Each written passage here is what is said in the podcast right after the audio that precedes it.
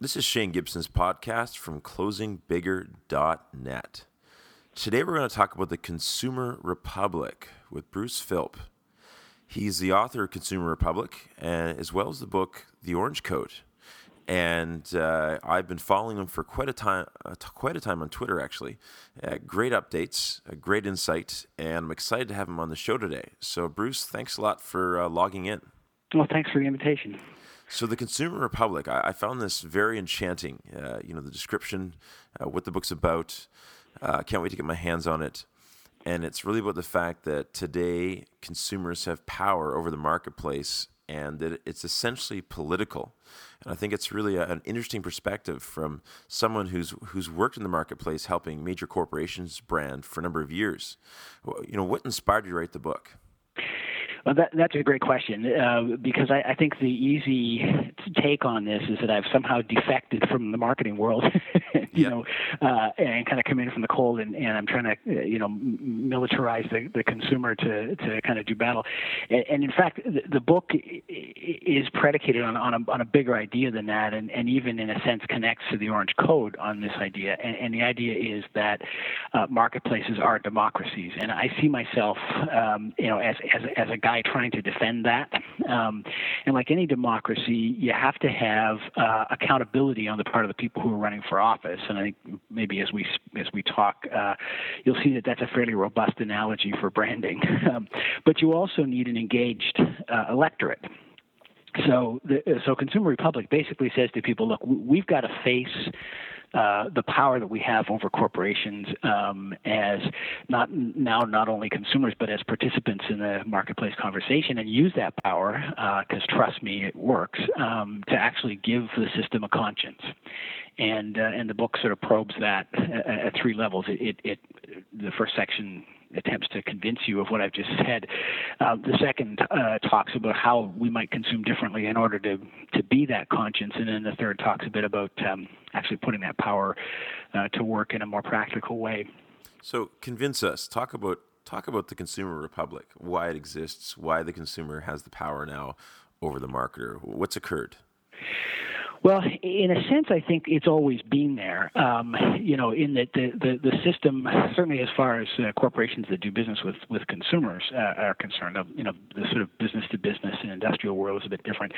Um, they've always depended on convincing us to part with our money, um, but the the the sort of corporate controlled, you know, one way media universe in which most of us grew up kind of concealed the real nature of that system because we we we were uh, kind of taught didactically how to uh, perceive brands and and and and, and we were persuaded in a, in a kind of a a primitive salesmanship model uh, to to want them or not to want them, and in a process that really began with you know cable TV, um, and then just picked up speed as the internet came along, and then more recently social media these things have revealed that the consumer's reaction to that stuff is way more complex than uh, you know than than you know the the marketers of the 1950s and 60s might have hoped, um, and way more two way.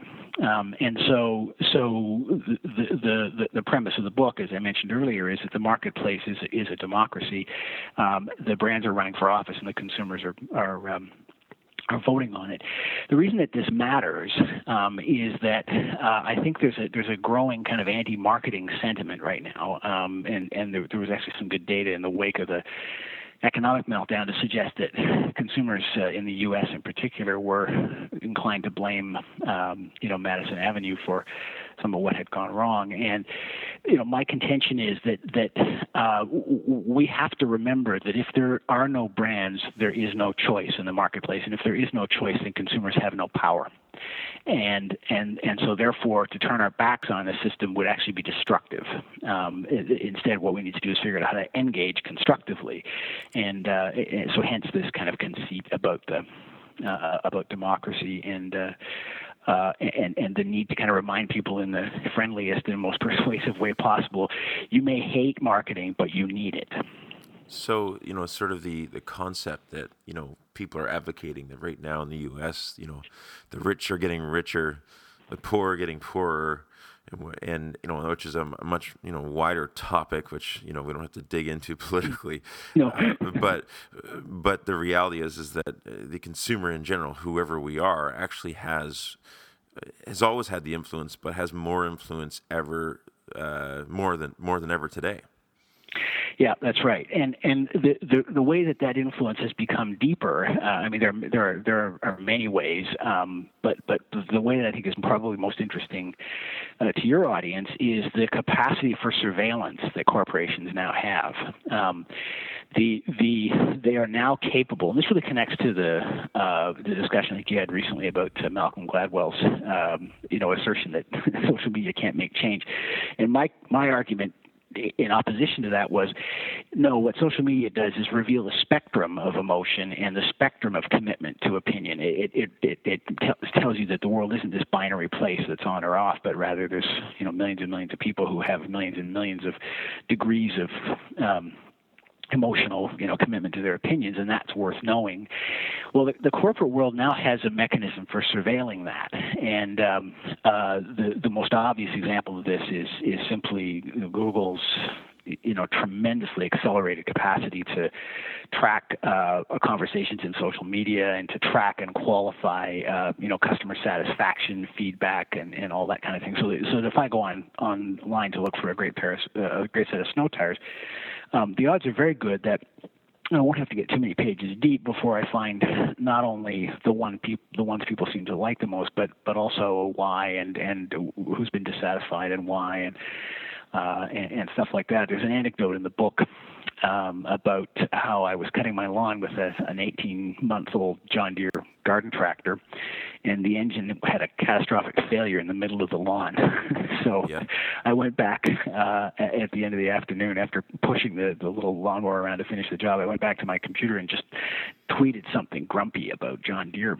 Um, really not intending to accomplish anything. It was just uh, really a chance to be to be funny and vent. And um, within an hour, someone from Deere had visited my blog, um, and which I could see from um, my analytics. Now they chose not to reach out to me, uh, and I guess the conclusion was I wasn't important enough to be nervous about. But I, I took some satisfaction in knowing that somebody there in Moline, Illinois, had noticed that somebody was grumpy about their John Deere garden tractor, and that it was at least worth the effort of finding out whether this guy was dangerous or not. Uh, that's the consumer republic. Yeah, absolutely, and I think that that is that's you know I one of the things when I sit down with corporations and they say, you know, should we be involved in social media? And we search their brand on Twitter search because for a lot of these executives, it's the first time they actually are exposed to a, a search of, you know, 150 million humans' conversations. Yeah. and, uh, you know, they ask me, how, how do we stop them from talking about us that way? how do we litigate them? Uh, the answer is you can't. You know, you no longer you no longer own your brand. And I, think that's a challenge for even some very traditionally savvy marketers, marketers to get their, their head around that. Now, you you founded uh, along with your partner or partners uh, GWP Brand Engineering, which was, uh, as you stated, uh, based upon the description I read, you you were you were founding the the agency of the future and uh, which is a very you know it's a very lofty goal, and I, and I know you did some great things uh, with that organization. And I guess my my question is is is what is the agency of the future? I mean, now that the consumer is empowered, how has that changed? Uh, you know, traditional marketing organizations. Mm.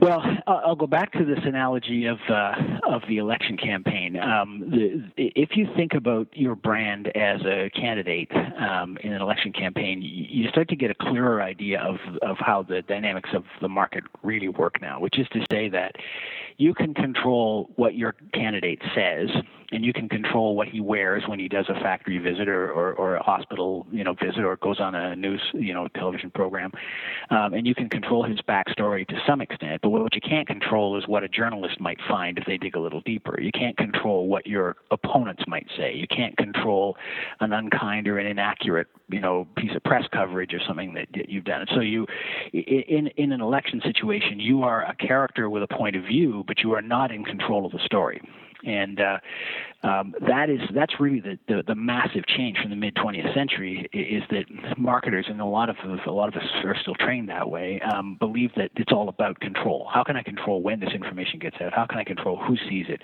You know, what adult 18 to 34, you know, is going to have an opportunity to hear what I've got to say? And, and of course, as you know very well, um, that's just not how it works anymore. So the, the agency of the future, whoever finally pulls that off, is going to be uh, much less concerned with tactics, um, and that's going to be a hard drug to, to kick because uh, it's been pretty lucrative for agencies in the past, and much more concerned with narrative, um, and and and in particular with character. So you know the, the ING Direct, for example, a brand that uh, was the subject of my last book, and that I think uh, you know a bit about you know, we've said many times that that brand is a constitution for organizational behavior.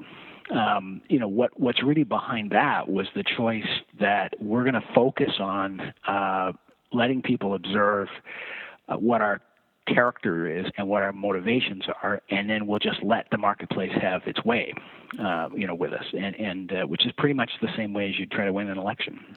So when we look at uh, social media and people say, you know, I don't know if we want to let our, our company or our staff tweet or open up those channels of communication. Do, do, you think that, and you know, maybe some industries it's not a good idea. I'm not sure. I believe it is uh, in every industry, mm. but from that perspective, you know, from a social media perspective, do do we really have a choice now? If the consumer is completely empowered, do we really have a choice whether or not we're participating in that type of media? Well, you know, from a corporate point of view, I think uh, you know the whole WikiLeaks thing uh, probably is a shot over our bow that that we we may not have a choice about whether the people who work for us uh, are talking online.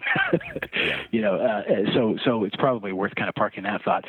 Um, in, in, terms of whether corporations, you know, in quotes, should allow this, I think it, it really boils down to to corporate culture. If if you have if there is a seamless um, you know connection between the culture of your organization, the promise you make to the consumer, and and and, and the fact of your behavior, then um, having people on the team engaged in social media is going to be very positive because all it's going to do is continually authenticate what you say you are.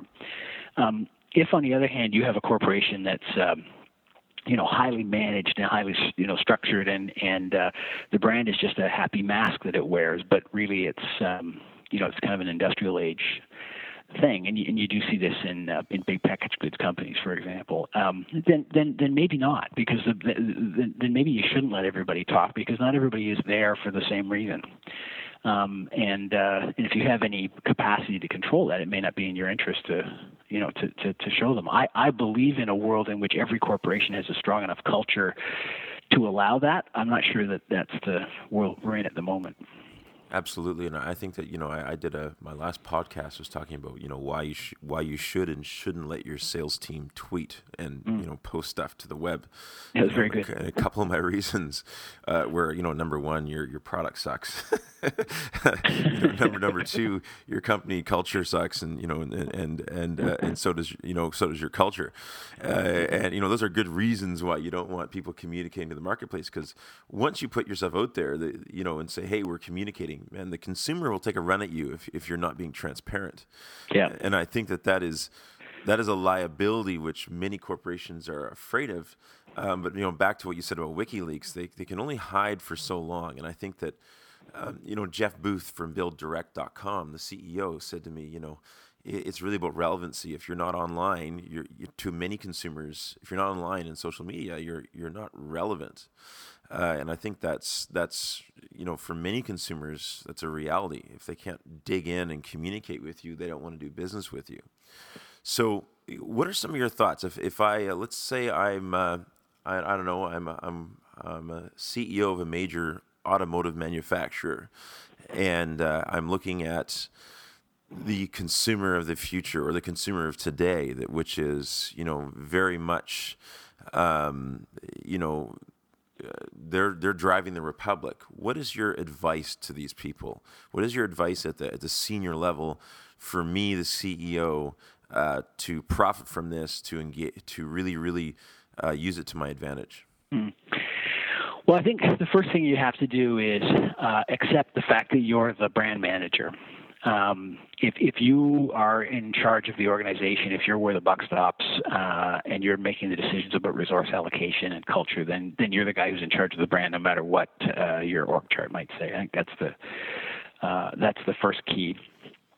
Uh, I think the second one is that you have to understand that the modern brand is not a mirror for the consumer; it's a lighthouse.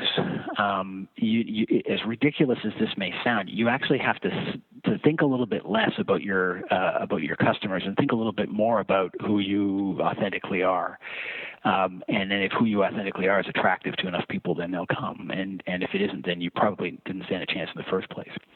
Um, I think the third thing is probably has a lot to do with introspection. You you have to be willing to um, uh, spend some time interrogating that and and um, and and and seeing whether your culture is sort of up to the task. It's very much an internal, an inside out kind of process.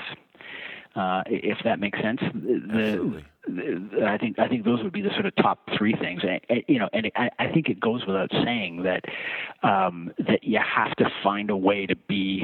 Uh, you have to find the. You have to find a, an attractive authenticity about yourself as well as about the company. It doesn't mean you have to turn into, uh, you know, a, a, a prodigy of Dale Carnegie. You just have to be, you know, have to be real. Um, because right now being a lie is actually worse than being bad. yeah. Um, and uh, and that's the, you know, that's the sin that uh, you know Tony Hayward got sent to Siberia for, for example. um, I, I think that from a leadership perspective, that those are the are, the first the first conversations I'd have. So thinking from a, a guerrilla marketing perspective, um, I I'm a small company, let's say. Mm. Uh, I I don't have the bucks that the big guys do. Uh, is this is this trend, this consumer republic, is this is this to my advantage? Yeah, I think it is if you're willing to if you're willing to engage as a as a leader. I mean, small companies are, are kind of funny because um, there's there's that awkward moment when you have to decide when, as the leader, you're the uh, you're, you know, who's leading from the front on the battlefield versus when you become, uh, you know, a politician in the background kind yeah. of thing. There's that awkward moment in growth when you have to make that choice. And I think a lot of people, a lot of leaders, and, and I've, I've made this mistake myself, go take the second option too soon.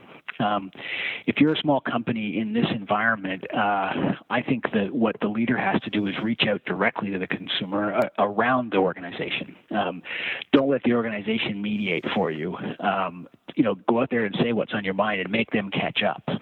Uh, I think that the, the, the leaders of ING Direct in, in both Canada and the U.S. have been very good at this. They they don't um, uh, tend to let their presence in the in the community of, of customers and, and beyond uh, get controlled and managed by the people underneath them. They do that themselves. Yeah. And although neither of those uh, organizations could be considered small, I think that's good advice. Um, you know, ING in Canada, from a from a footprint perspective, in a traditional perspective, they are small. I mean, they've got a few physical cafes, and most yeah. of their business is online. So their actual the number of humans that are interacting with that thirty billion dollars of assets under management, I think, the last time I checked, is actually quite small. I mean, they are they're smaller than than Second Cup. you know, they are. You know, as a coffee, you know, they, they are as a, as a people's perspective. So I think it is a valid analogy. I mean, they are from a people perspective. They're not a big team. And yeah, it's very interesting how they've they've empowered their staff uh, to reach out and and connect uh, with the community. I mean, I saw Amina Sandu, uh, Vancouver's office here or Vancouver's Cafe speak at the the unmarketing event here uh, for that book launch, and you know she really talked about what they're doing to get online, and and I thought it was really interesting that you know Peter Aceto basically just you know sent her an email and said uh, you know get engaged. Yeah, that was that was that was the complete level of direction. Get engaged. I am. Let's do it. And uh, you know sometimes that's all people need is the permission to connect. Uh, do, do you think that, that one of the challenges uh, with doing this is, and, I'm, and this is a bit of a leading question, but one of the challenges of doing this is that you know our average employee is used to working in an environment that they that you know corporations d- want to really vet how they connect. Mm. Yeah, I think that I think that is a big a big issue, and and what's behind it is is is a a, a tendency to massively overestimate risk uh, in this regard. Uh, one of the things that that that marketing in the you know 21st century, one of the characteristics that it has that that we didn't have in the past is that you have to do a million things instead of 10 things. I mean, the, in the past there was this kind of orderly 19th century military model where you kind of like made a plan at the beginning of the year and you you decided you were going to do 10 things and here's the blocking chart and here's the budget and you hit the deploy button and you wait to see how it turned out and then you measure the results and you rinse and repeat and that's how a lot of us were trained. Um, the fact is now you, you can't operate that way. You you are not completely in control of the situation as we talked about earlier. And and for every ten things you used to do, you're not going to have to do a hundred or a thousand things. So marketing is a much busier, more chaotic process. The good news behind that is though that the, the public memory for specific um, initiatives is actually quite short, or specific events of any kind really is actually quite short. So people accumulate impressions about who you are, but they don't actually remember when you screw up, as long as you didn't screw up too often. so, you know, if I said to you, uh, I think I tweeted about this a couple weeks ago. You know, anybody remember the Gap, the new Gap logo, you know, uh, debacle? And of course, you know, it's out of our minds. It was only a few weeks ago. I, I didn't. I didn't remember until you just mentioned it. Yeah, That's right. I, I was following it you know, and, and on a vastly larger scale, uh, all is forgiven, you know, with Toyota, uh, you know, for example. And and the reason for this is that the, that that people have accumulated impressions about those brands, and every new thing that happens is considered in the context of that impression. And if it supports the story so far, then then then then it gets attached to it. And if it doesn't, then it doesn't. In Toyota's case, for example, the you know the the, the last 40 years of that company's history have had to do with you know relentlessly pursuing you know quality and so the consumer was prepared to forgive them uh, a couple of million screw ups because um, it was it didn't fit the story. Uh, it had to be an anomaly.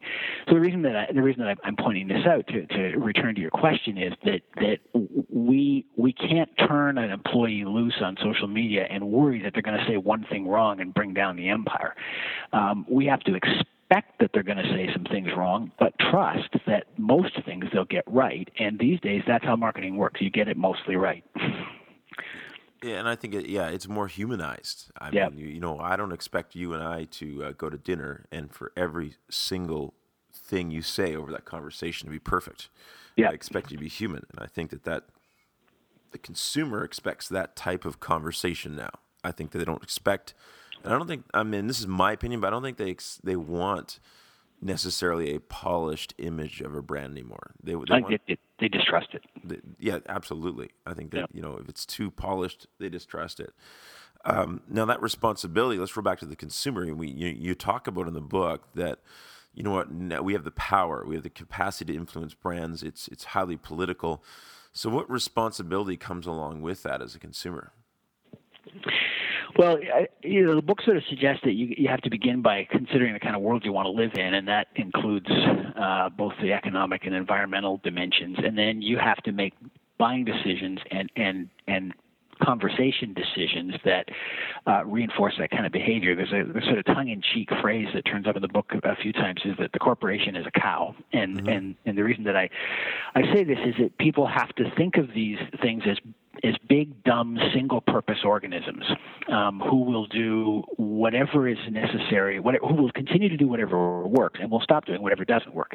And the definition of works is, you know, shareholder value, all the things that we learned businesses are all about. So, um, so, for example, you can't, as a consumer, complain about bad corporate behavior with respect to the environment or with respect to labor practices in the third world, but then turn around and expect your patio furniture to cost $399.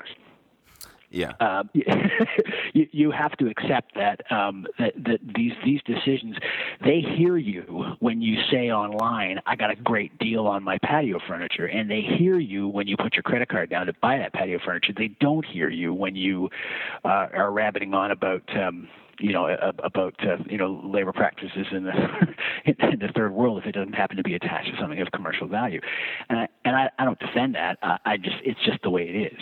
Um, so, you know, in my mind, the cover of the of the book, as you probably notice, has a toaster on it, and that's because the, the book begins and ends with a broken toaster that I have. And and at one point, uh, you know, in there, I sort of muse aloud that if I had bought a better toaster um, and it lasted ten years instead of three, I would I would, and if everybody did that very same thing, the the the number of toasters would have to be made would fall by more than half, which means less stainless steel, less plastic, less shipping, all that stuff, right? You know, which sounds, you know, kind of. Um, kind of environmentally focused, but but really the message is larger. If I want quality, um, I have to buy, I have to buy quality. If I if if I want corporations to, uh, you know, to make fewer things, and I have to be willing to let them make more money on those things. If if um, uh, and if I'm unhappy, I got to make sure that the that the world hears me. Um, so, so the duty I think the consumer has is to engage not just rhetorically, but to engage in their behavior as well. The, the, there's a phrase that um, uh, turns up in one of the chapter titles that buy, buy the change you wish to see in the world. with apologies to Gandhi. well, yeah, no, but that's uh, you know, you are, you are, you must be the change. What is? What is the quote? I've got it written here on my wall. Actually, you must be the change.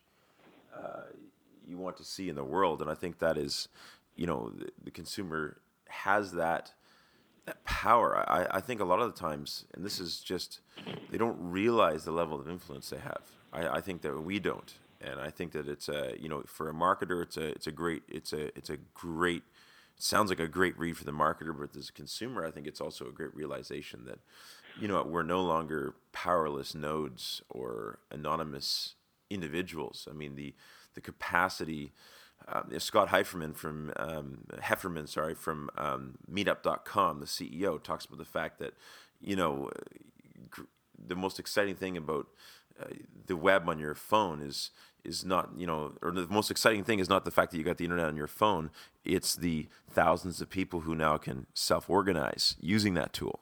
Yeah. And I, I, think that the the self-organizing capacity you know we saw it in the last us election uh, you know, we're seeing it to you know a large degree, uh, even as marketers here. I know one of the challenges, and this is interesting, is that one of the challenges for major boards of trades and chambers of commerce all throughout North America is is their members don't need to go to the board anymore if they want to have a meeting with hundred people.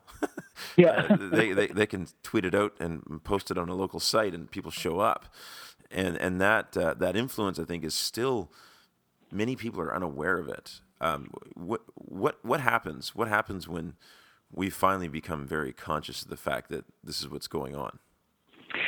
Well, I think that uh, that moment is is probably still ahead of us. The, you know, the the early adopters have uh, forever been terrible predictors of mass market behavior, and um, uh, you know, the, the, a great example is the recent mayoral election in Toronto, where if you followed the story on Twitter, you would have assumed uh, a vastly different outcome than the one that actually took place. And the reason simply was that the majority of people who showed up on election day to vote weren't on Twitter, or if they were, they weren't talking. Um, yeah. So uh, that's so much as to say that um, I think that the the majority of uh, of typical consumers have not yet settled on what their behavior is going to be um, you know, you have a, a, still a relatively small group of highly mobilized, highly vocal, you know, people who are controlling the conversation online, um, and and and at the moment, the the mass of people are simply finding that conversation in the in, in, in the context of search or or something like that, um, but aren't necessarily participating in it. And I think that marketers are probably a little bit sanguine about this whole thing uh, in a lot of cases because of that. Uh, they they're, they don't they they're not sure how this is going to actually be in a sustained way, uh, so they're not you know they're not terribly motivated to do anything bold about it. Um, you know, my guess is that uh, that this is this is going to turn out just like uh, you know the real world does, whereby you, you, we we all follow uh, the the conversations of a, of, of, of a vocal informal social leadership, uh, and uh, and we guide our decisions accordingly. In which case, the the corporate need to uh, to attend to the opinion leaders is going to be you know is going to be paramount. Um, that's kind of how I think it's going to go. I really don't believe we're going to create a, a, a continent of, uh, you know, half a billion tweeters. I hope not. It's hard to follow that conversation. Yeah, that's uh, right. And I think that you know one of one of the one of the one of my thoughts, uh, you know, is that you know going back to whether you're just an individual entrepreneur or a corporation, because I, th- I, you know, and I do agree with that. People are going to follow the opinions of people they trust and make their business decisions and political decisions based upon that. And it might not be the politician they trust. It's going to be somebody who's, uh, you know, a pundit who's got uh, uh, a perspective on that. So you know, one of the things that you know Steve and I, Steve Jagger and I talk about, uh, you know, when we do our our stuff around Sociable, is the importance of being a thought leader, of having a unique voice and perspective, and gaining trust of the people around you. And I think that you know, as a marketer, I guess you know, going back to you know the fact that not everybody's on Twitter. Uh, not everybody's blogging, not everybody's even reading those things from a political perspective or a brand perspective. But how how important is it for a company to not wait to to start now to to begin to publish content and, and really let their value show online? Oh, I think it's terribly important. The, for, from a corporate point of view, the earlier you get in the game, the more leverage you get off the uh, uh, off the content you create. Um, and you can even see that in Twitter. I mean, if you remember back to the the first year or two, um, you know, the people who got in early and said a lot to this day have the biggest followings. Um, and uh, and I think that phenomena, uh, you know, is is is, is going to be paralleled. Um, in the way that consumer, in the way the corporations, pardon me, um, dive into this thing. And, and, even on a very practical level, you have to remember uh, as a corporation that, that when you post up a blog or you say something on Twitter, um, you are creating content that gets indexed and added to your story, uh, you know, in search. Um, and now search isn't a very sexy thing to be talking about these days. It's more of a social media world that we live in. But the fact is that a huge majority of internet sessions begin, uh, uh, you know, on uh, uh, at Google, and Google is getting um, you know pretty darn good at collecting uh, you know so-called social media content and at weaving it into the the portrait that gets painted on that first couple of pages of search results. So essentially, uh, I mean, I I um, uh, interviewed John Battelle for the book, and uh, and we had a, a, great conversation about the simple fact that if you are silent, then only the angry people will will be telling your story. uh, you know. Okay. so if you're silent, only the angry people will be telling your story because they're yeah. the ones that are going to be found on search. That's right. Yeah. That's right. So if if nothing else, you you want to you want to make sure that your side gets heard, and and, and hopefully it's, it's something more positive than that. But but the fact is that if if you're silent, you um, uh, you're you're going to essentially delegate the telling of your story to the to the uh, to the amateurs out there who, uh, who are more likely to be vocal if they're unhappy than if they uh, than if they're not. And it was funny. I, I for the same chapter, I, I spent some time talking to Rahaf Harfoush, who worked on the social media team for for uh, Barack Obama's. Uh, uh, campaign a couple of years ago, and, and she almost used exactly the same words that Battelle used. you, you have to join the conversation. You have no choice, and and I really believe that's true. So fantastic. So I'm. I guess the book launches February first, two thousand eleven, in Canada. That's right. Uh, and I guess probably you know at the same time concurrently in, in the United States. Um, uh, about six months later, I think, in the U.S. Uh, or, or, a little more, sometime next fall. We don't have a specific date yet. Um, but uh, Australia, New Zealand is going to be right after Canada, and uh, and probably Italy and the U.S. in the fall, and we're hoping for other markets. That's exciting. It is so uh, people can head off to learn more about you at brucephilp.com. That's yep. Bruce P H I L P.com. Uh, if you want to learn about the books, it's forward slash books. Uh, you know what? This has been a, a great conversation. Uh, it's something I'm passionate about, and I, I really do believe, uh, you know, what you're talking about. The fact that it is a consumer republic, and that it isn't really an option anymore for companies to step out, to connect, uh, to to engage with the customer. Uh, you know, unless, as you said, you know, you, you want your your critics uh, to be branding you online. And so, thank you very much for logging on and being part of the program and I'm looking forward to f- reading the book and following the book tour. Well, thank you, Shane. I really appreciate your interest. Great. So, if you want uh, to learn more, again, uh, once again, it's brucephilp.com. Uh, this is Shane Gibson's sales and social media podcast from closingbigger.net.